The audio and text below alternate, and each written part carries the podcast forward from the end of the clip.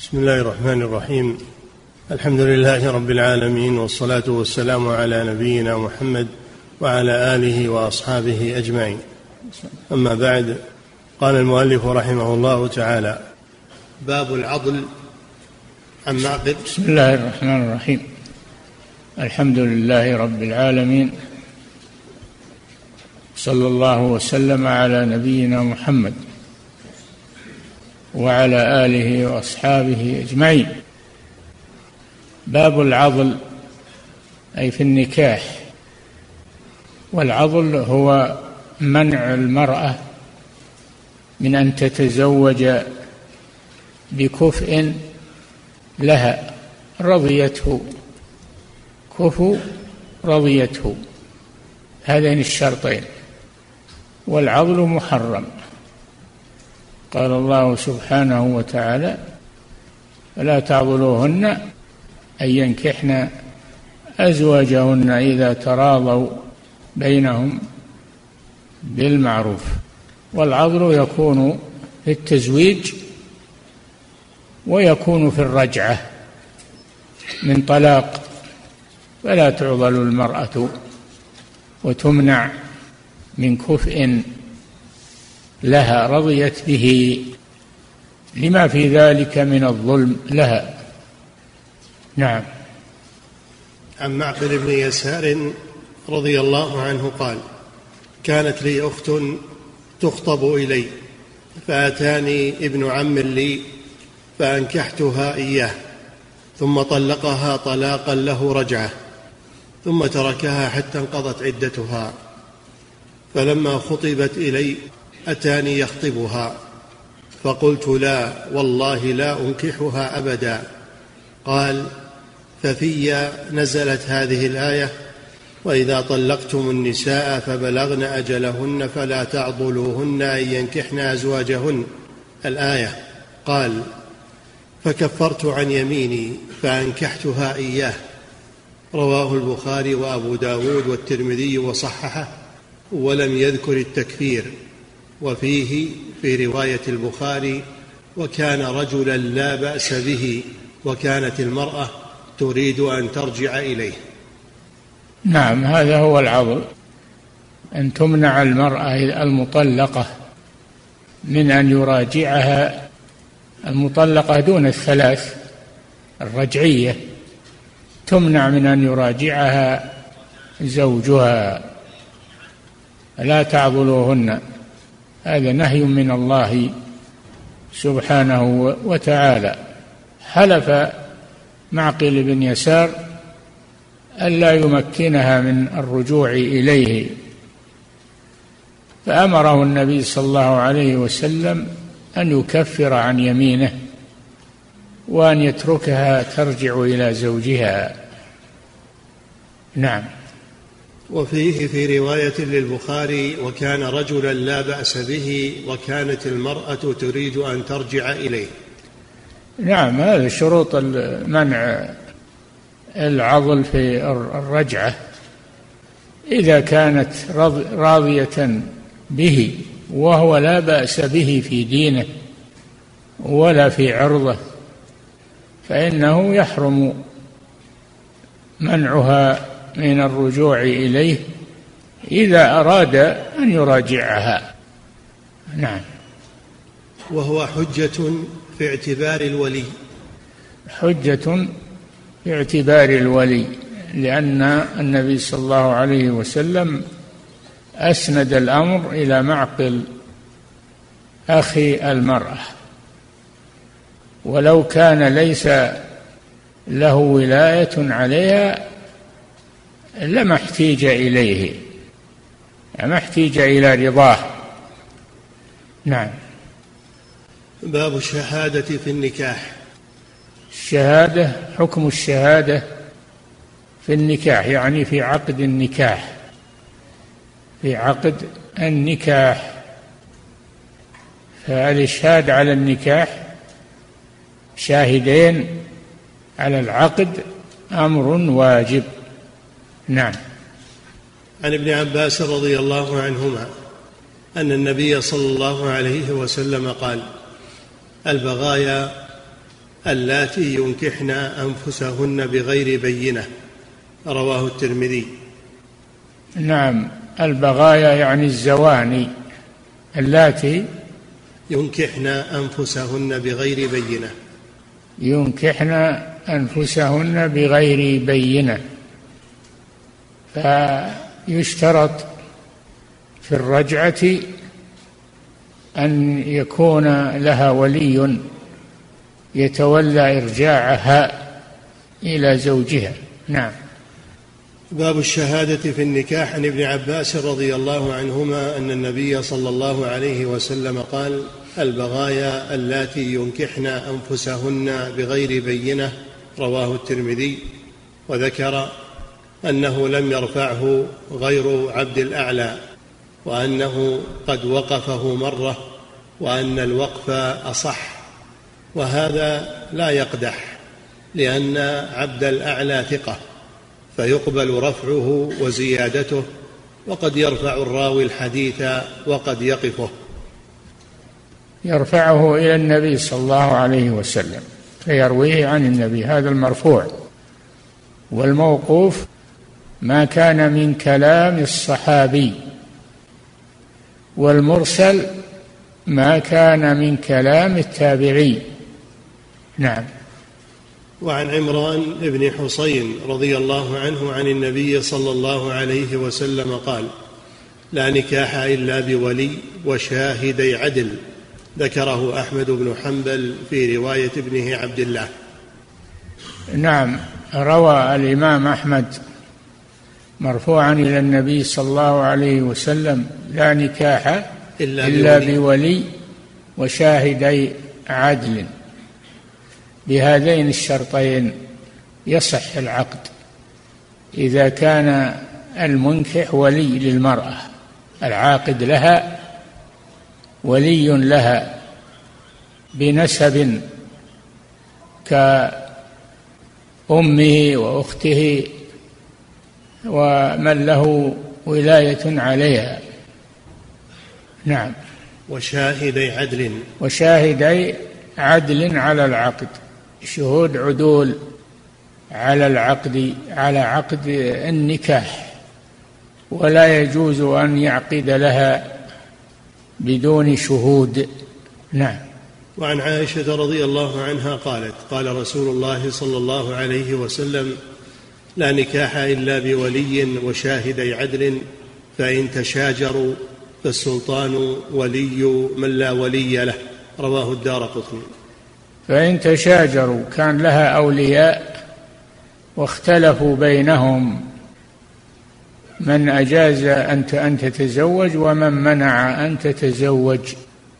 أولياؤها اختلفوا في ذلك فإن وليها السلطان. والسلطان يراد به نائب نائب السلطان كالقاضي والأمير. من له ولاية من قبل السلطان عامة ولاية عامة يدخل فيها ولايته على المرأة إذا اختلف أقاربها وعصبتها وهي تريد الزواج. نعم. ولمالك في الموطأ عن أبي الزبير المكي أن عمر بن الخطاب رضي الله عنه أتي بنكاح لم يشهد عليه إلا رجل وامرأة فقال هذا نكاح السر ولا أجيزه ولو كنت تقدمت فيه لرجمت. ولو كنت؟ تقدمت فيه لرجمت. نعم النكاح الذي ليس عليه شاهدان عدلان عند العقد هذا نكاح السر يعني غير معلن. ولو أنه رفع إلى عمر شيء من هذا لرجم هذا الزوج لأن العقد غير صحيح لكونه بغير شاهدين فهو عقد باطل. نعم. باب ما جاء في الكفاءة في النكاح. الكفاءة يعني اشتراط الكفاءة النكاح وهي المساواة بين الزوج والزوجة في الدين والنسب والرضا بينهما. نعم. باب ما جاء في الكفاءة في النكاح عن عبد الله بن بريدة عن أبيه قال جاءت فتاة إلى رسول الله صلى الله عليه وسلم فقالت إن أبي زوجني ابن أخيه ليرفع به خسيسته. قال فجعل الأمر إليها. فقالت قد أجزت ما صنع أبي ولكني أردت أن أعلم النساء أن ليس للآباء من الأمر شيء. رواه ابن ماجه ورواه أحمد والنسائي من حديث ابن بريدة عن عائشة.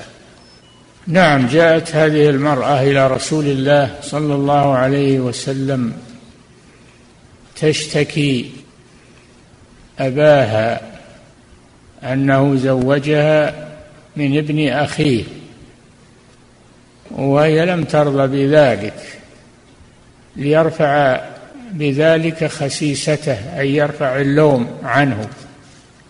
يرفع اللوم عنه. النبي صلى الله عليه وسلم خيرها أعطاها الخيار بين الإمضاء والرد.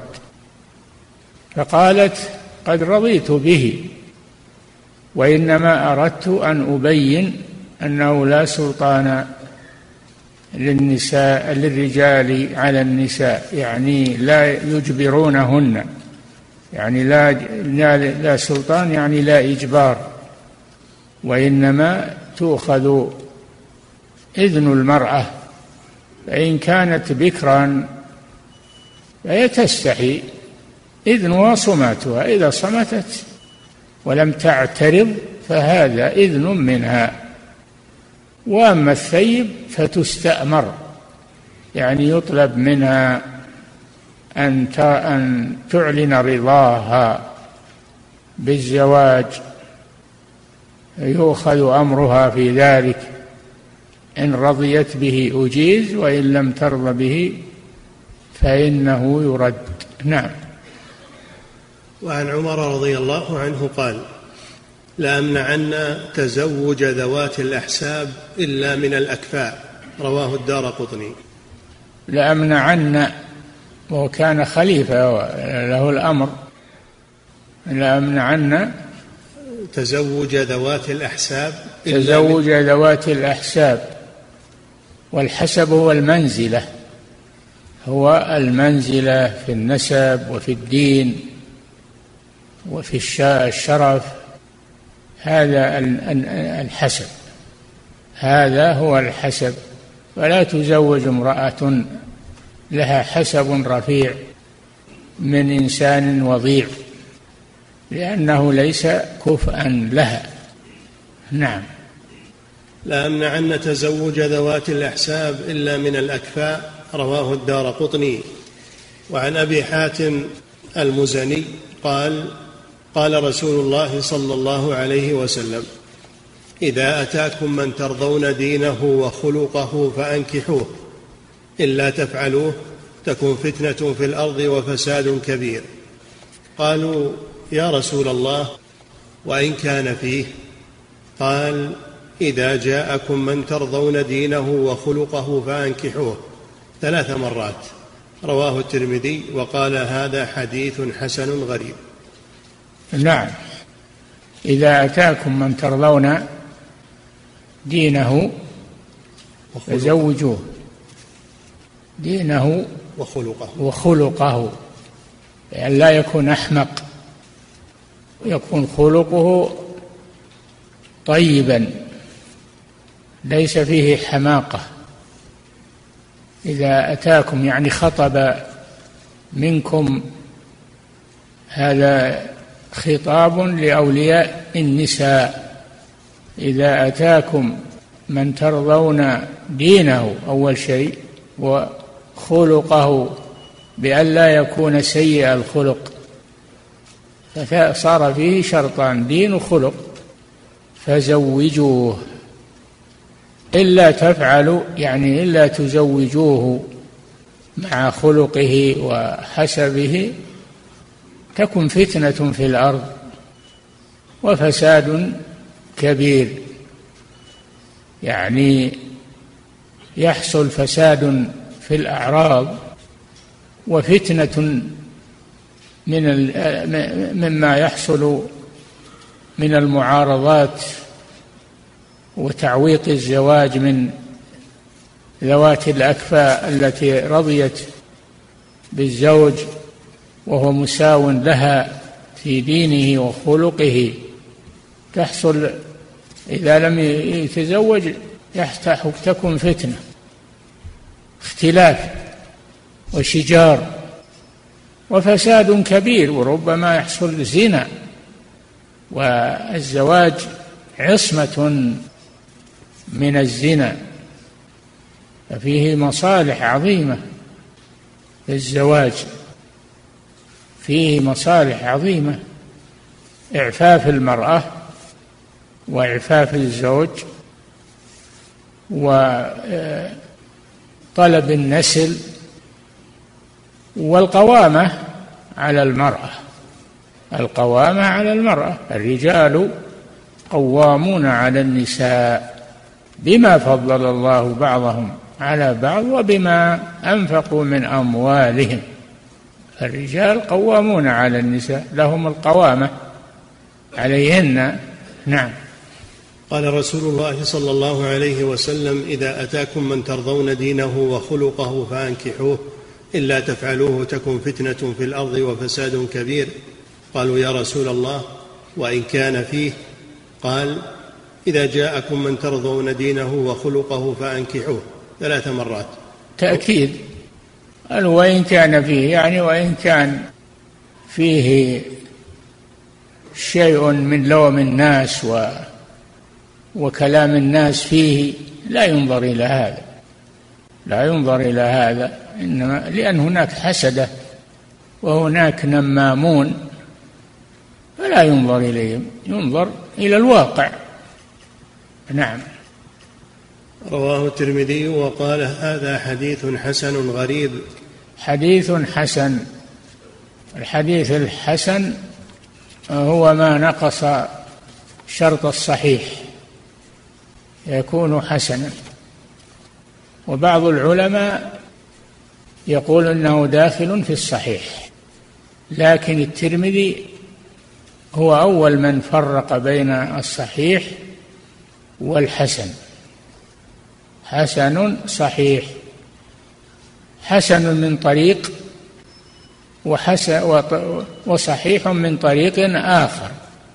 هذا معنى قول الترمذي حسن صحيح يعني جاء من طريقين طريق حسن وطريق صحيح.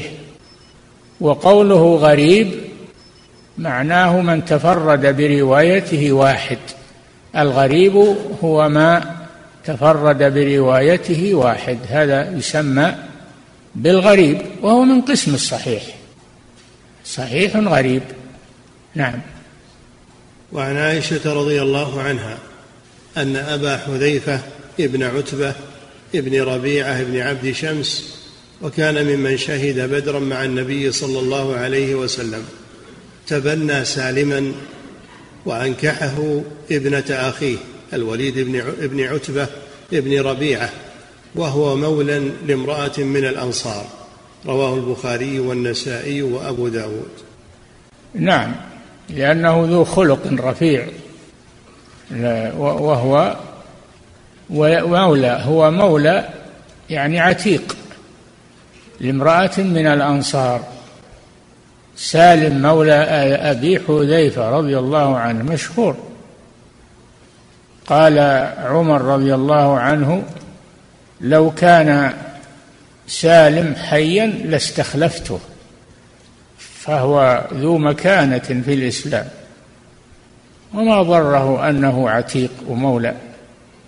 هذا معنى سالم مولى أبي حذيفة. هو ليس مولى لأبي حذيفة ليس عتيقا لأبي حذيفة وإنما هو عتيق لامرأته. لزوجته. نعم. وعن حنظلة ابن أبي سفيان الجمحي عن أمه قالت رأيت أخت عبد الرحمن بن عوف تحت بلال رواه الدار قطني. نعم. أخت عبد الرحمن بن عوف القرشي مع بلال الحبشي رضي الله عنه. بلال من أفاضل الصحابة وهو مؤذن الرسول صلى الله عليه وسلم ومن سادات المسلمين مع أنه حبشي عبد حبشي. فليس النظر إلى مكانة الإنسان في نسبه أو حسبه وإنما النظر إلى دينه. فهذا بلال تزوج أخت عبد الرحمن بن عوف وأقره النبي صلى الله عليه وسلم على ذلك. نعم. باب استحباب الخطبة للنكاح. الخطبة بالضم؟ نعم. ها؟ إن الحمد لله. نعم. في فرق بين الخطبة والخطبة. الخطبة هي خطبة النساء وأما الخطبة فهي الكلام الذي يلقى على الحاضرين. هذه خطبة. نعم فرق بين خطبة وخطبة. نعم.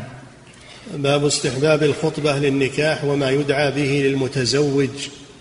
يعني يستحب أن يتقدم العقد الإيجاب والقبول أن يتقدمه خطبة الواردة. الحمد لله نحمده ونستعينه ونستغفره ونتوب إليه إلى آخرها. نعم. وما يدعى به للمتزوج. ما يدعى به للمتزوج. يقال بارك الله لكما وعليكما وجمع بينكما في خير وعافية. نعم.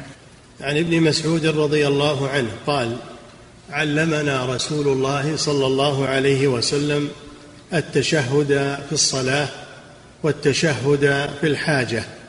وذكر تشهد وذكر تشهد الصلاة قال والتشهد في الحاجة إن الحمد لله نستعينه ونستغفره. هذه خطبة الحاجة نعم.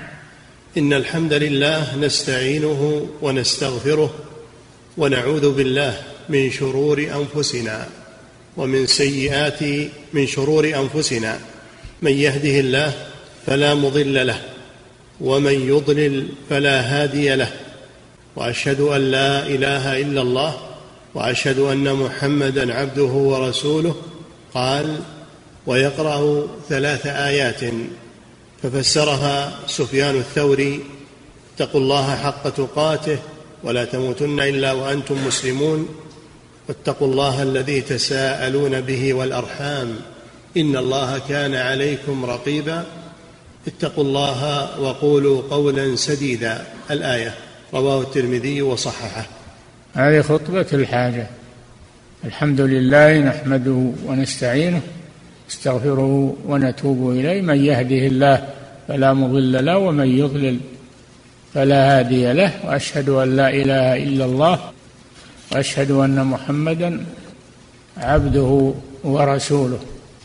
يا أيها الناس اتقوا ربكم الذي خلقكم من نفس واحدة خلق منها زوجها وبث منهما رجالا كثيرا ونساء واتقوا الله الذي تساءلون به والأرحام أي واتقوا الأرحام أن تقطعوها. اتقوا الأرحام أن تقطعوها. تساءلون به والأرحام أي اتقوا الأرحام أن تقطعوها. وقاطع الرحم ملعون كما قال الله جل وعلا فهل عسيتم إن توليتم أن تفسدوا في الأرض وتقطعوا أرحامكم؟ أولئك الذين لعنهم الله فأصمهم وأعمى أبصارهم. فقاطع الرحم ملعون والعياذ بالله. نعم.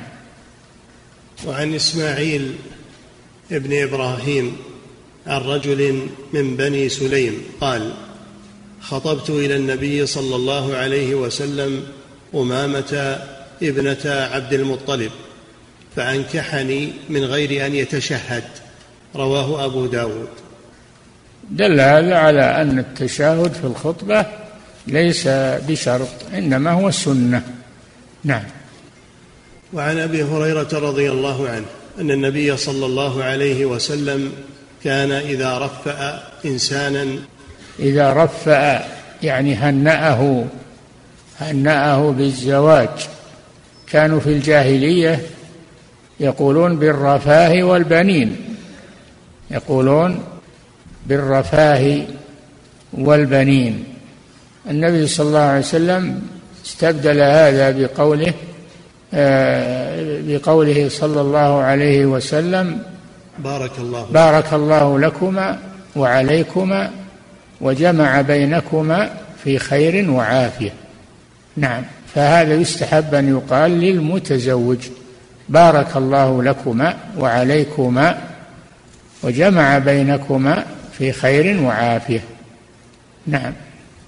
وعن أبي هريرة رضي الله عنه أن النبي صلى الله عليه وسلم كان إذا رفع إنسانا إذا تزوج قال بارك الله لك وبارك عليك وجمع بينكما في خير رواه الخمسة إلا النسائي وصححه الترمذي. نعم. وعن عقيل بن أبي طالب أنه تزوج امرأة من بني جشم فقالوا بالرفاء والبنين فقال لا تقولوا هكذا ولكن قولوا كما قال رسول الله صلى الله عليه وسلم اللهم بارك لهم وبارك عليهم. رواه النسائي وابن ماجه وأحمد بمعناه في رواية له لا تقولوا ذلك فإن النبي صلى الله عليه وسلم قد نهانا عن ذلك. قولوا بارك الله لها بارك الله لها فيك وبارك لك فيها. نعم هذا عقيل بن أبي طالب أخو علي بن أبي طالب رضي الله عنهما. روى هذا الحديث أنها تترك دعوى دعاء الجاهلية للمتزوج ويستبدل لأن بالجاهلية يقولون بالرفاه والبنين. استبدل هذا بقوله بارك الله لكما وعليكما وجمع بينكما في خير وعافية. نعم. باب ما جاء في الزوجين يوكلان واحدا في العقد. اي نعم إذا وكل الزوجان الزوجه والزوج واحدا يعقد لهما يتولى طرفي العقد يتولى طرفي العقد نائبا عن الزوج ونائبا عن الزوجة. نعم. عن عقبة بن عامر أن النبي صلى الله عليه وسلم قال لرجل أترضى أن أزوجك فلانة؟ قال نعم. وقال للمرأة أترضين أن أزوجك فلانا؟ قالت نعم. فزوج أحدهما صاحبه فدخل بها ولم يفرض لها صداقا ولم يعطها شيئا. وكان ممن شهد ممن شهد الحديبية. وكان ممن شهد الحديبية. يعني وقعة الحديبية. من شهد وقعة الحديبية. نعم. وكان من شهد الحديبية له سهم بخيبر. فلما حضرته الوفاة قال إن رسول الله صلى الله عليه وسلم زوجني فلانة ولم أفرض لها صداقا. ولم أعطها شيئا وإني أشهدكم أني أعطيتها من صداقها سهمي بخيبر فأخذت سهما فباعته بمائة ألف رواه أبو داود. نعم هذا فيه أنه لا بد من الصداق وآتوا النساء صدقاتهن نحلة فلا بد من الصداق. فلا تتزوج امرأة رجلا بدون صداق فإن لم يسمى في العقد فإنه يفرض لها مهر مثلها يفرض لها مهر مثلها من النساء هذه تسمى بالمفوضة. نعم. وقال عبد الرحمن بن عوف رضي الله عنه لأم حكيم بنت قارض أتجعلين أمرك إلي؟ قالت نعم. فقال قد تزوجتك ذكره البخاري في صحيحه وهو يدل على أن مذهب عبد الرحمن أن من وكل في تزويج أو في بيع شيء فله أن يبيع ويزوج من نفسه وأن يتولى ذلك بلفظ واحد. نعم يتولى الإيجاب والقبول لنفسه. نعم. باب ما جاء في نكاح المتعة وبيان نسخه. نكاح المتعة هو الزواج المؤجل باجل تزوجها يتزوجها بمدة معينة فإذا انتهت تفرقا كان هذا موجودا في الجاهلية ووجد في الإسلام ثم نسخ ثم وجد بعد النسخ ثم نسخ في آه، غزوة الفتح فتح مكة نسخ إلى الأبد فلم يبقى زواج متعة إلا عند الشيعة. الشيعة يعملون به يعملون به إلى الآن زواج المتعة وهو منسوخ ولا يجوز العمل بالمنسوخ. نعم. باب ما جاء في نكاح المتعة وبيان نسخه. عن ابن مسعود رضي الله عنه قال كنا نغزو مع رسول الله صلى الله عليه وسلم ليس معنا نساء. فقلنا ألا نختصي؟ فنهانا عن ذلك. ألا نختصي؟ لأن الخصي ليس له شهوة. إذا قطعت خصيته لم يبقى له شهوة. فعرضوا أن أن يختصوا رضي الله عنهم حتى لا يقع منهم فساد. نعم. فقلنا ألا نختصي فنهانا عن ذلك. ثم رخص لنا والخصي لا لا تبقى له شهوة للنساء ولا ينبت له لحية. وإذا خصي وله لحية تساقطت لحيته وبقي أمرد. نعم. فقلنا يا رسول الله لا نختصي فنهانا عن ذلك ثم رخص لنا بعد أن ننكح المرأة بالثوب إلى أجل. ثم رخص في المتعه للحاجة نعم. أن ننكح المرأة بالثوب إلى أجل. بالثوب يعني صداق لها نعم.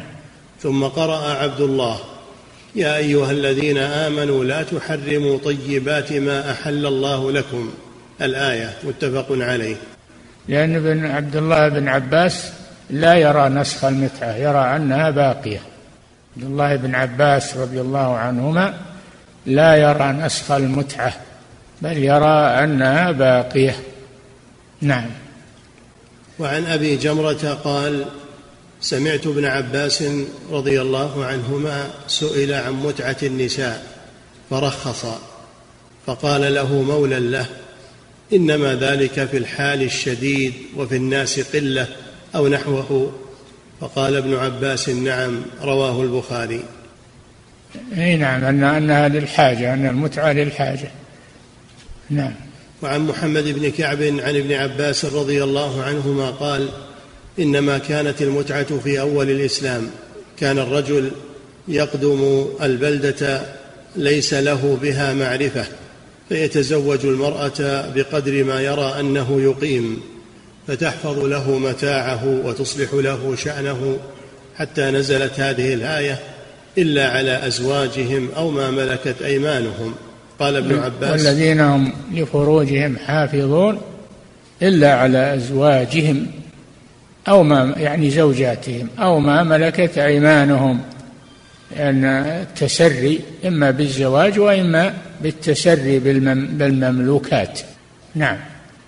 حتى نزلت هذه الآية إلا على أزواجهم أو ما ملكت أيمانهم قال ابن عباس فكل فرج سواهما حرام. رواه الترمذي. هذا يدل على أن ابن عباس يرى أن المتعة منسوخة ولكن الصحيح أنه باق على رأيه فيها. وأنها لم تنسخ. نعم. وعن علي رضي الله عنه أن رسول الله صلى الله عليه وسلم نهى عن نكاح المتعة وعن لحوم الحمر الأهلية زمن خيبر. وفي رواية نهى عن متعة النساء يوم خيبر وعن لحوم الحمر الإنسية. متفق عليهما. اي نعم لكنه نهى عنها ثم أباحها. أباحها. ثم نهى عنها ثم أباحها يوم فتح مكة. نعم. فابن عباس يرى أنها باقية. نعم. وعن سلمة ابن الأكوع رضي الله عنه قال رخص لنا رسول الله صلى الله عليه وسلم في متعة النساء عام أوطاس ثلاثة أيام ثم نهى عنها. عام أوطاس يعني سنة الطائف غزو الطائف. أوطاس عند الطائف مكان عند الطائف. نعم. وعن سلمة بن الأكوع رضي الله عنه قال رخص لنا رسول الله صلى الله عليه وسلم في متعة النساء عام أوطاس ثلاثة أيام ثم نهى عنها. وعن سبرة الجهني أنه غزا مع النبي صلى الله عليه وسلم فتح مكة قال فأقمنا بها خمسة عشر. فأذن لنا رسول الله صلى الله عليه وسلم في متعة النساء وذكر الحديث إلى أن قال فلم أخرج حتى حرمها رسول الله صلى الله عليه وسلم. وفي رواية اي نعم. منعها ثم أباحها ثم منعها ثم منعها إلى الأبد. هذا هو الصحيح أنه منعها إلى الأبد. نعم. وفي رواية أنه كان مع النبي صلى الله عليه وسلم فقال يا أيها الناس إني كنت أذنت لكم في الاستمتاع من النساء وإن الله قد حرم ذلك إلى يوم القيامة فمن كان عنده منهن شيء فليخل سبيله ولا تأخذوا فليخلي فليخلي. فمن كان عنده منهن شيء فليخل سبيله ولا تأخذوا مما آتيتموهن شيئا. رواهن أحمد ومسلم. لا تأخذوا مما آتيتموهن شيئا لأن استقر لها المهر فلا يسترجعه. نعم. وفي لفظ عن سبرة قال أمرنا رسول الله صلى الله عليه وسلم بالمتعة عام الفتح حين دخلنا مكة ثم لم نخرج منها حتى نهانا عنها. رواه مسلم. وفي رواية عنه أن رسول الله صلى الله عليه وسلم في حجة الوداع نهى عن نكاح المتعة. رواه أحمد وأبو داود. اي نعم. فهي منعت ثم أجيزت ثم منعت ثم أجيزت ثم منعت إلى الأبد في آه، حجة الوداع. نعم. باب نكاح المحلل. المحلل هو الذي يتزوج لا بقصد النكاح وإنما ليحلل المطلقة لزوجها. إذا طلقت ثلاثا الله جل وعلا قال بعد الثالثة فلا تحل له من بعد حتى تنكح زوجا غيره زوجا غيره. هذا يسمى المحلل. إذا فعل هذا من يفعله لأجل, لأجل التحليل هذا حرام. وهذا هو التيس المستعار كما وصفه النبي صلى الله عليه وسلم ولعنه. لعن الله التيس المستعار الذي يتزوج المطلقة لا رغبة فيها وإنما لقصد أن يحللها المطلقة ثلاثا. أن يحللها لزوجها. هذا ملعون ولا يجوز تحليل. نعم.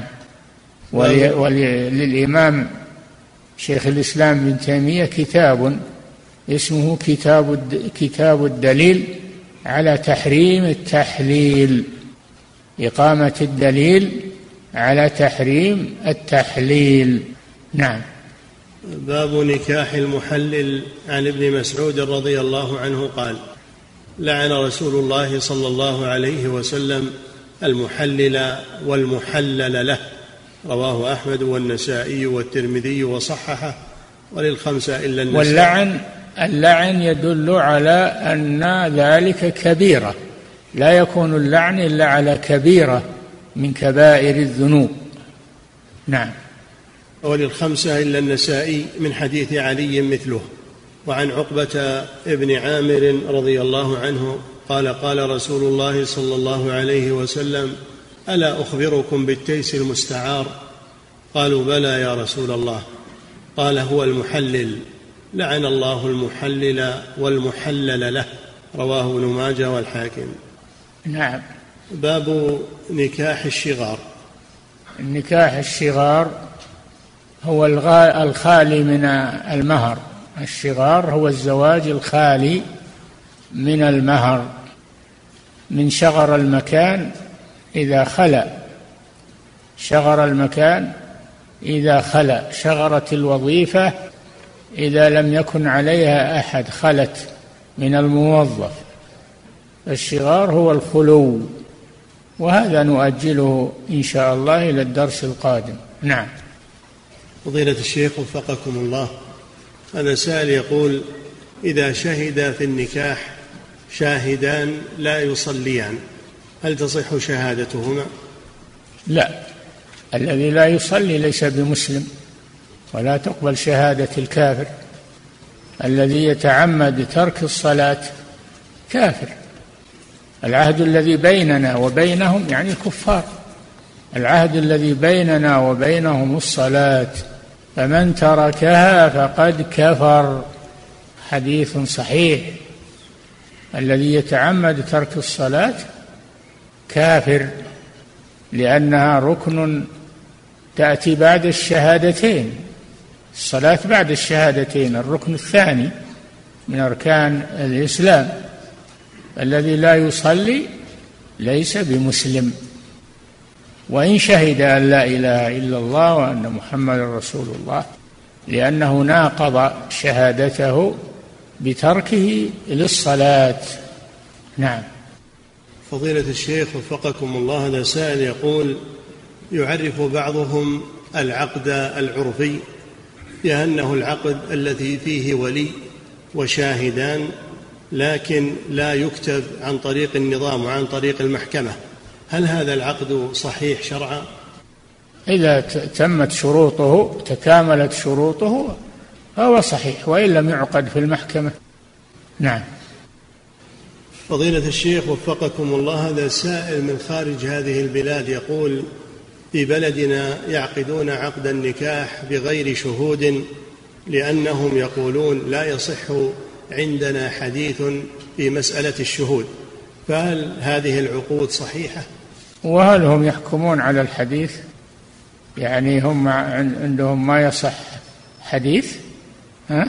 نعم لا يصح حديث في الشهود يقول لا يصح هم محدثون علشان يؤخذ كلامهم هم البخاري ومسلم وأصحاب السنن ليس لهم كلام وليس لهم قول نعم فضيلة الشيخ وفقكم الله هذا سائل يقول إذا كانت المرأة كافرة ثم أسلمت فمن يكون وليها؟ هل يكون وليها هو أبوها الكافر أو من؟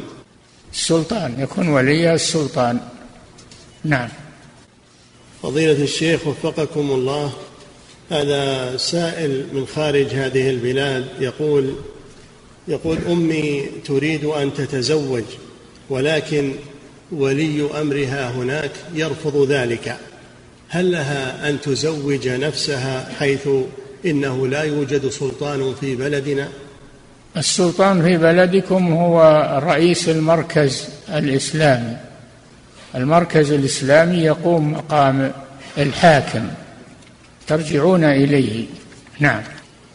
فضيلة الشيخ وفقكم الله هذا سائل يقول في قول الرسول صلى الله عليه وسلم لا نكاح إلا بولي وشاهدي عدل. شهادة الفاسق في النكاح هل هي صحيحة لعقد الزواج؟ لا في النكاح ولا في غيره الفاسق لا تقبل شهادته. نعم. فضيلة الشيخ وفقكم الله هذا سائل يقول ذكرتم حفظكم الله أن النكاح بدون شاهدين أنه عقد باطل في هذه الحال لو حصل هذا الأمر هل يفرق بينهما أم أنهما يبقيان معا ويصحح العقد بشهود؟ صحح العقد بشهود لكن لا بد أن يتولى هذا القاضي أو رئيس المركز الإسلامي إذا كان البلد ليس فيها قضاة. نعم. فضيلة الشيخ وفقكم الله أسئلة كثيرة حفظكم الله. تسأل عما يسمى بزواج المسيار. يقول أحدها قد توفر فيه الولي والشاهدان فهل يكون عقدا صحيحا؟ لا هذا متعة. المسيار متعة يعني إنما يتزوجها فترة سفره أو يسمونها المسفار زواج المسفار. يعني فترة السفر فقط. هذا متعة ما يجوز. نعم.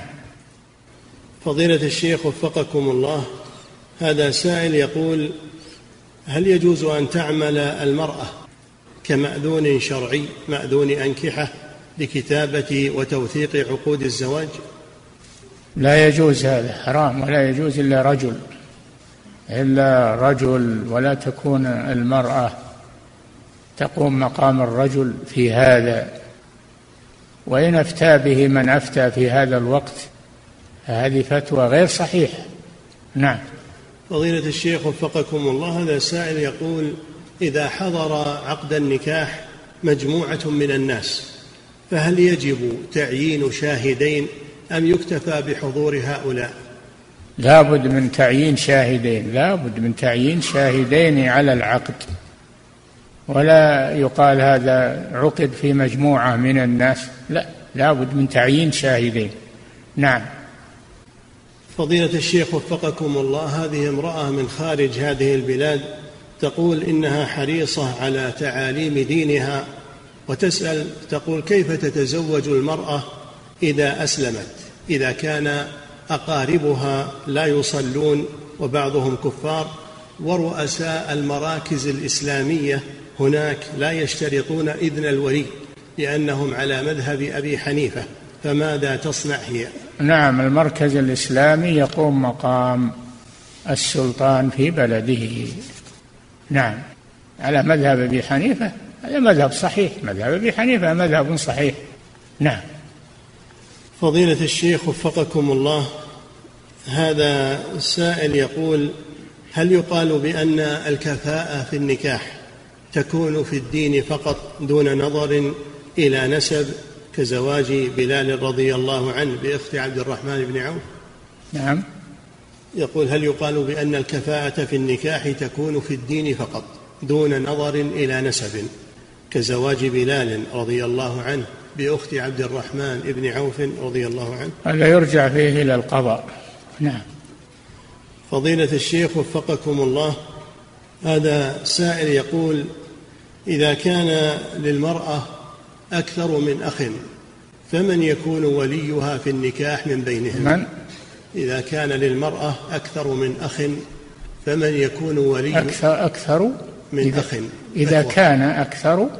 إذا كان للمرأة في النكاح أكثر؟ لا. أكثر من أخ؟ أي نعم. أكثر من أخ؟ فمن يكون وليها في النكاح من بينهم؟ بعد وليها. فمن يكون وليها. لا. افضل روحك. عجيب. ها؟ فمن يكون وليها يكون ولي المرأة؟ وليها. نعم. فمن يكون وليها؟ إيه الاسم ضمير الشأن يقولون ضمير الشأن وهذا خبرها منصوب. نعم.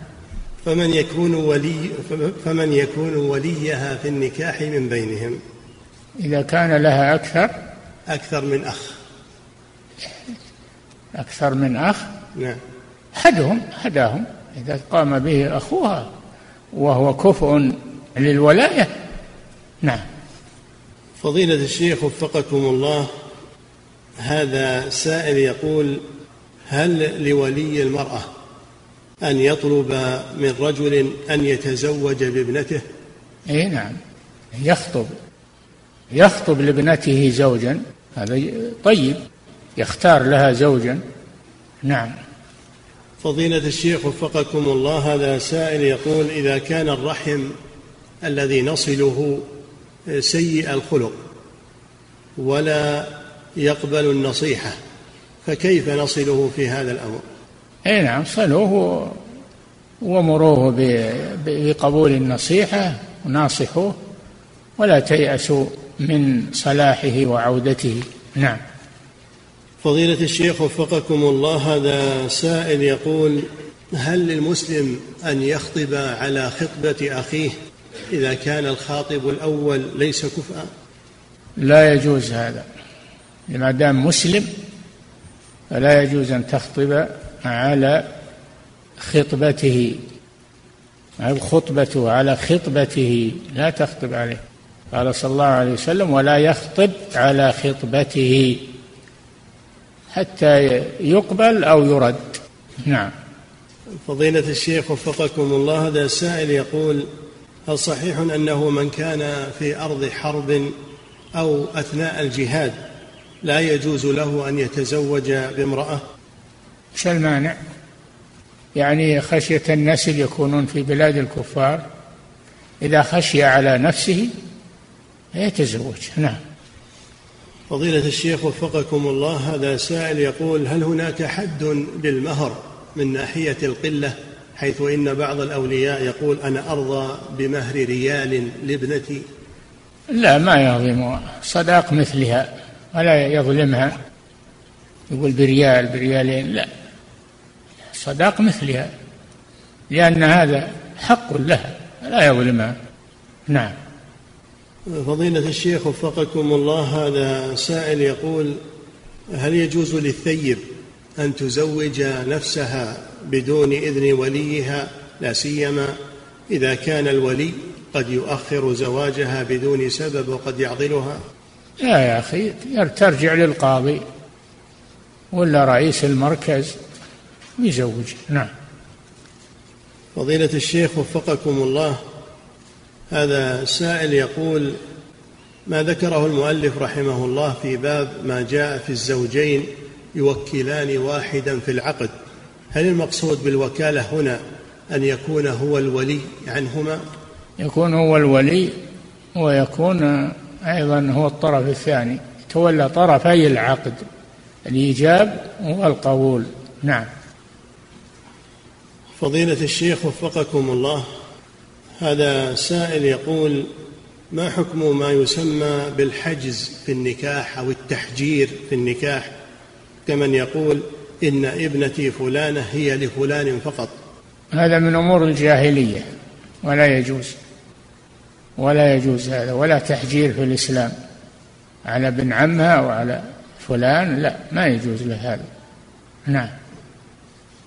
فضيلة الشيخ وفقكم الله هذا سائل يقول إذا طلقت المرأة طلاقا بائنا بينونة كبرى ثم تزوجت من رجل آخر لأجل أن ترجع إلى زوجها الأول لكن دون اتفاق مع الزوج الأول فما حكم هذا النكاح؟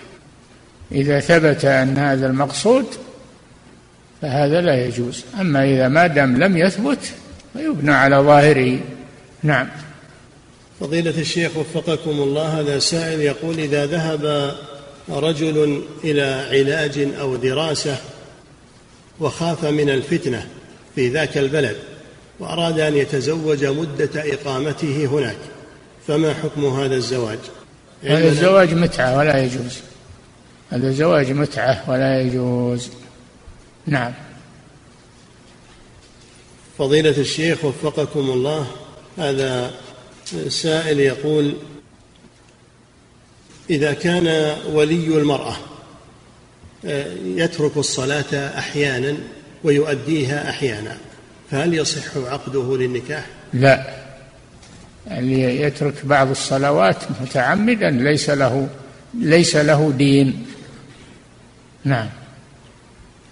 فضيلة الشيخ وفقكم الله وهذا سائل يقول هل لولي المرأة أن يأخذ لنفسه شيئا من الصداق لا أبوها نعم. أبوها يأخذ ما شاء من صداقها. أما غير أبيها فلا يأخذ منه شيئا إلا بإذنها. نعم.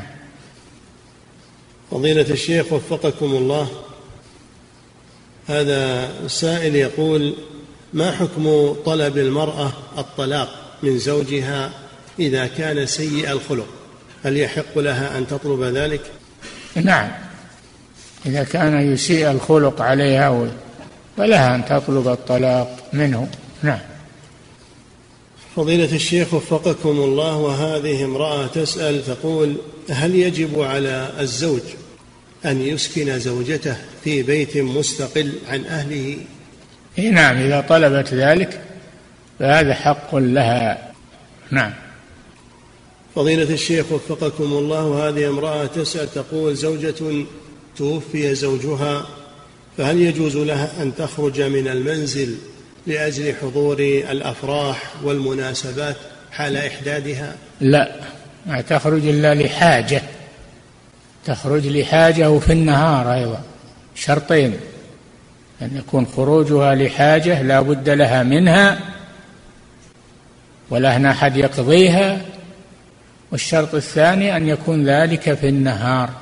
نعم. فضيلة الشيخ وفقكم الله هذه امرأة تسأل فتقول إذا امتنعت الزوجة من السفر مع زوجها فهل تكون بذلك ناشزا يسقط عنه النفقة؟ هذا فيه تفصيل يعني فيه تفصيل. إذا كان السفر بها عليها خطر ولا تخاف لها الحق في ذلك. نعم.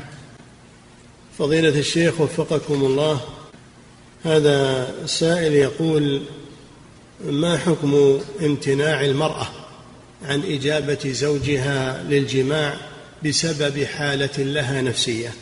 تعالج حالتها النفسية.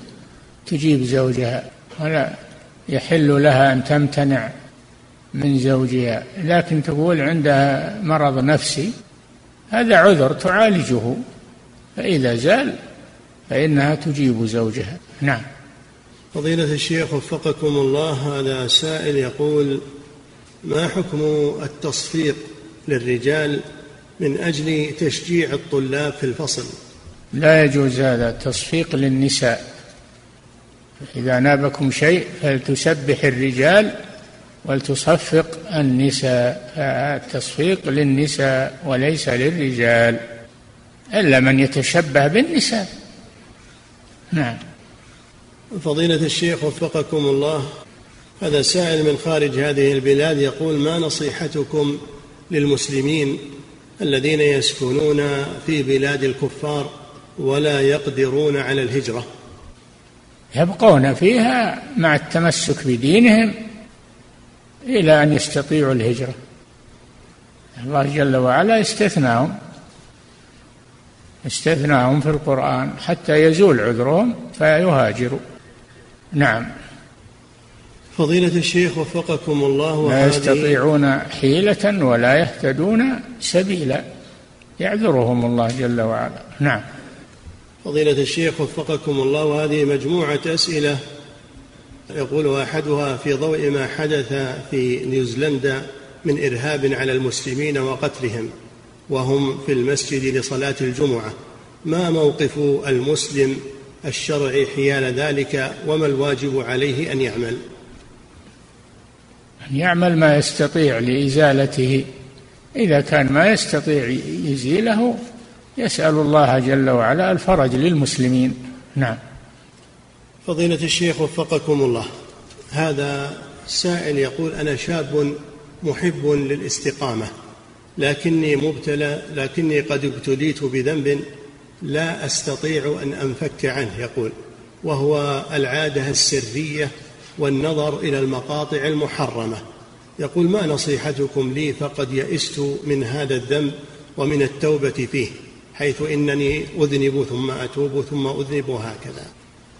نعم إذا أذنبت فكرر التوبة. كل ما أذنبت تكرر التوبة ولا تيأس من قبول التوبة. نعم. فضيلة الشيخ وفقكم الله هذا السائل يقول من قام إلى صلاة الفجر قبيل خروج الوقت فهل يصلي السنة الراتبة أولا أو يبدأ بالفريضة؟ يصلي الفريضة إذا كان ما يتسع الوقت. يصلي الفريضة والسنة يصليها بالنهار. يصليها إذا ارتفعت الشمس. نعم. فضيلة الشيخ وفقكم الله هذا سائل يقول النجاسة التي خفي موضعها من الثوب ما كيفية إزالتها يغسل الثوب كله. إذا كان الثوب فيه نجاسة متيقنة ولا يدري أين موضعها أو الفراش. فيه نجاسة متيقنة ولا يدرى أين موضعها أو البقعة.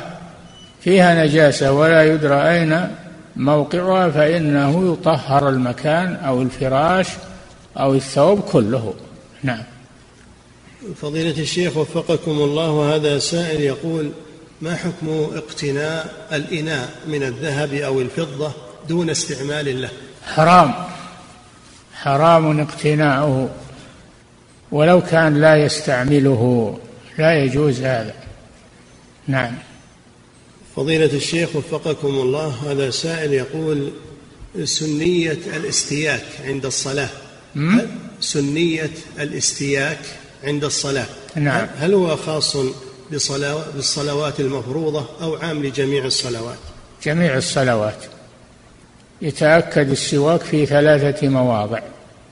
لمن قام من الليل عند القيام من الليل وعند تغير رائحة الفم وعند بعد كثرة الكلام. بعد كثرة الكلام. نعم.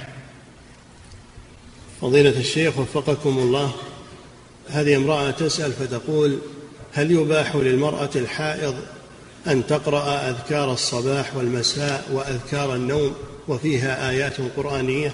نعم. لا بأس بذلك لحاجتها إلى ذلك.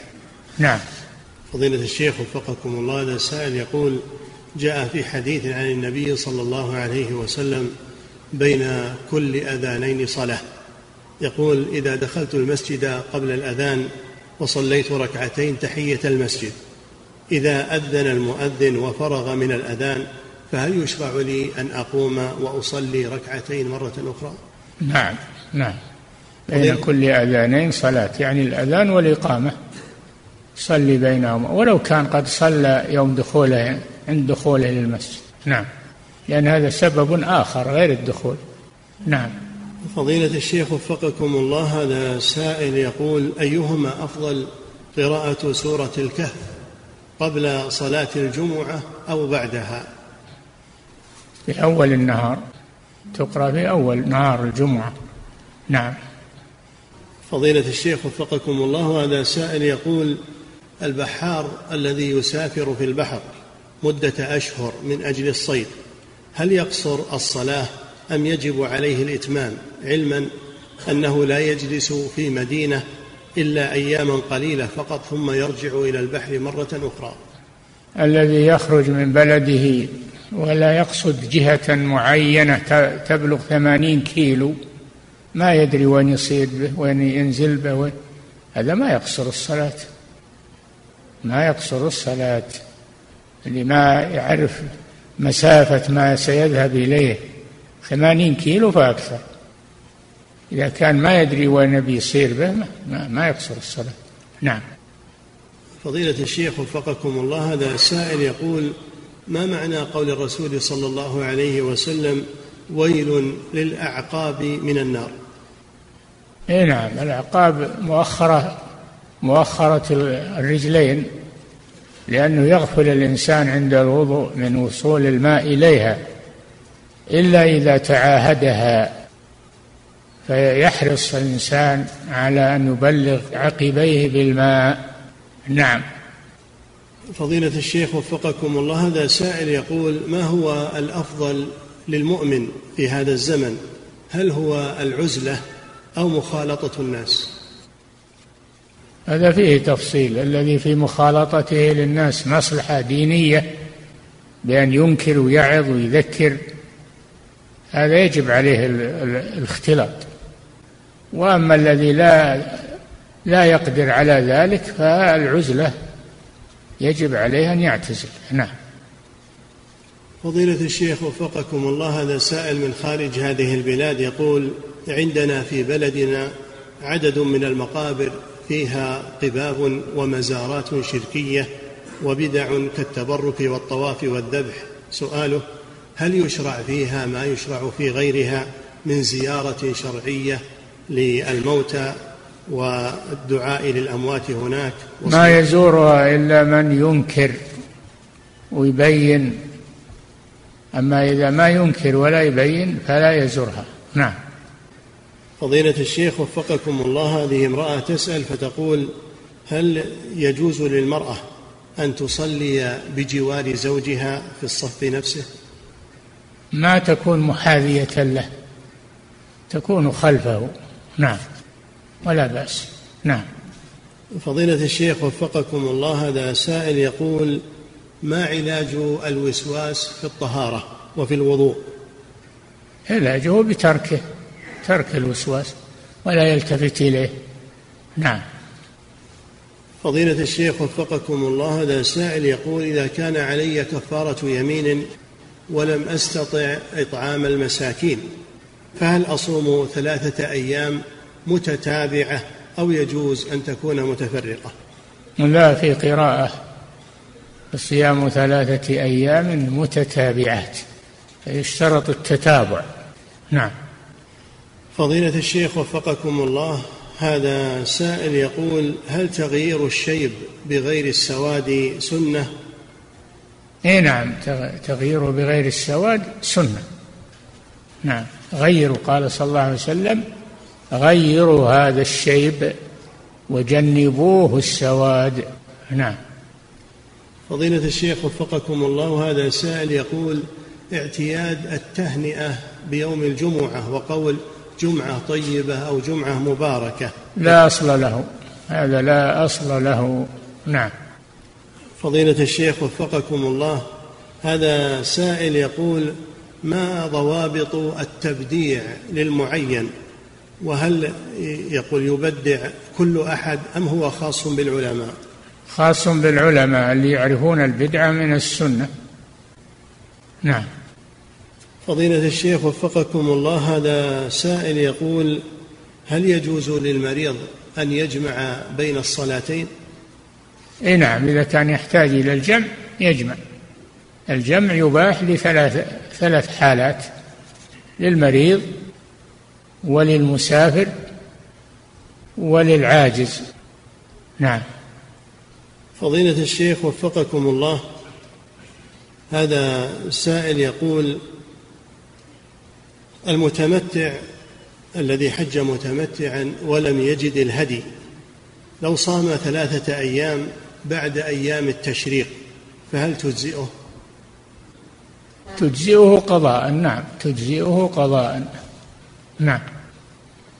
فضيلة الشيخ وفقكم الله هذا سائل يقول من فاتته جم من فاتته الجماعة في مسجد الحي فهل يجب عليه أن يذهب إلى مسجد آخر يدرك فيه الجماعة؟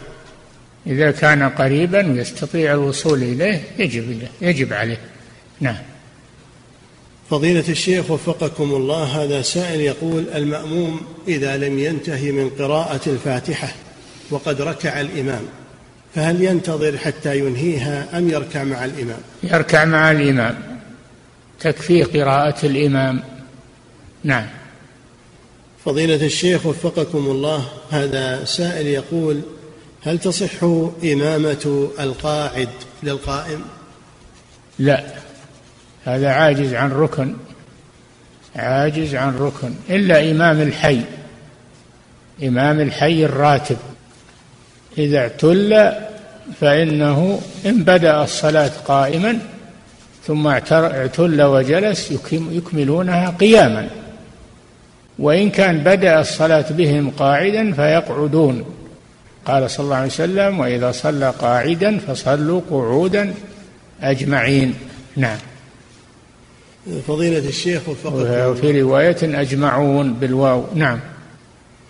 فضيلة الشيخ وفقكم الله هذا سائل يقول ما حكم دفع الزكاة للوالدين لأجل شراء منزل؟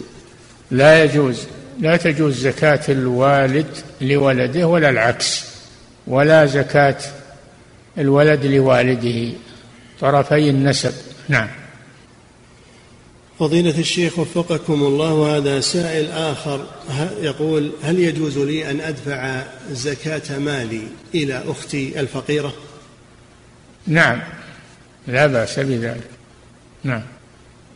فضيلة الشيخ وفقكم الله هذا سائل يقول هل يجوز الاعتمار والحج عمن مات منتحرا؟ إي نعم هو مسلم. هو مسلم وانتحاره هذا كبيرة لا تخرجه من الإسلام. نعم. فضيلة الشيخ وفقكم الله هذا سائل يقول من تجاوز الميقات وهو لم ينوي العمرة ثم لما وصل مكة نوى العمرة فهل يلزمه أن يخرج إلى الحل؟ إي نعم. ما يحرم إلا من أراد العمرة داخل مكة فلا بد أن يخرج إلى الحل. وأدنى الحل التنعيم. نعم. فضيلة الشيخ وفقكم الله هذا سائل يقول من شك في شخص أنه قد أصابه بالعين فهل يحل له أن يطلب منه ماء أو وضوءا ما في مانع. ما في مانع. نعم. لأجل يزول عنه الشك. نعم. فضيلة الشيخ وفقكم الله هذا سائل يقول ما حكم شراء الذهب عن طريق بطاقة الصراف؟ ذهب بذهب؟ ذهب بريالات. إيه ولو كان. إذا اختلفت هذه الأجناس فبيعوا كيف شئتم. إذا كان يدا بيد لابد من التقابض في المجلس. لابد من التقابض في المجلس. نعم. فضيلة الشيخ وفقكم الله هذه امرأة تسأل تقول ما حكم تركيب ما يسمى بالأظافر الصناعية للمرأة؟ حرام هذا وصل هذا من الوصل المحرم لعن الواصلة والمستوصلة سواء في أظفارها أو في شعرها. نعم. فضيلة الشيخ وفقكم الله هذا سائل يقول ما حكم شراء القطط؟ لا يجوز. نهى النبي صلى الله عليه وسلم عن ثمن الهر نعم. فضيلة الشيخ وفقكم الله هذا سائل يسأل يقول عدم الاستواء في الصفوف في صفوف الصلاة وترك فراغات بين المصلي والآخر يقول ما النصيحة في ذلك؟ يجب على الإمام. هذا واجب الإمام. أنه يحث على سد الفرج وعلى تواصل الصفوف وعلى محاذاة المناكب والأكعب. إذا تحاذت المناكب والأكعب اعتدل الصف. نعم. فضيلة الشيخ وفقكم الله هذا سائل يقول أنا تاجر أتاجر في بعض المواد فهل يجوز لي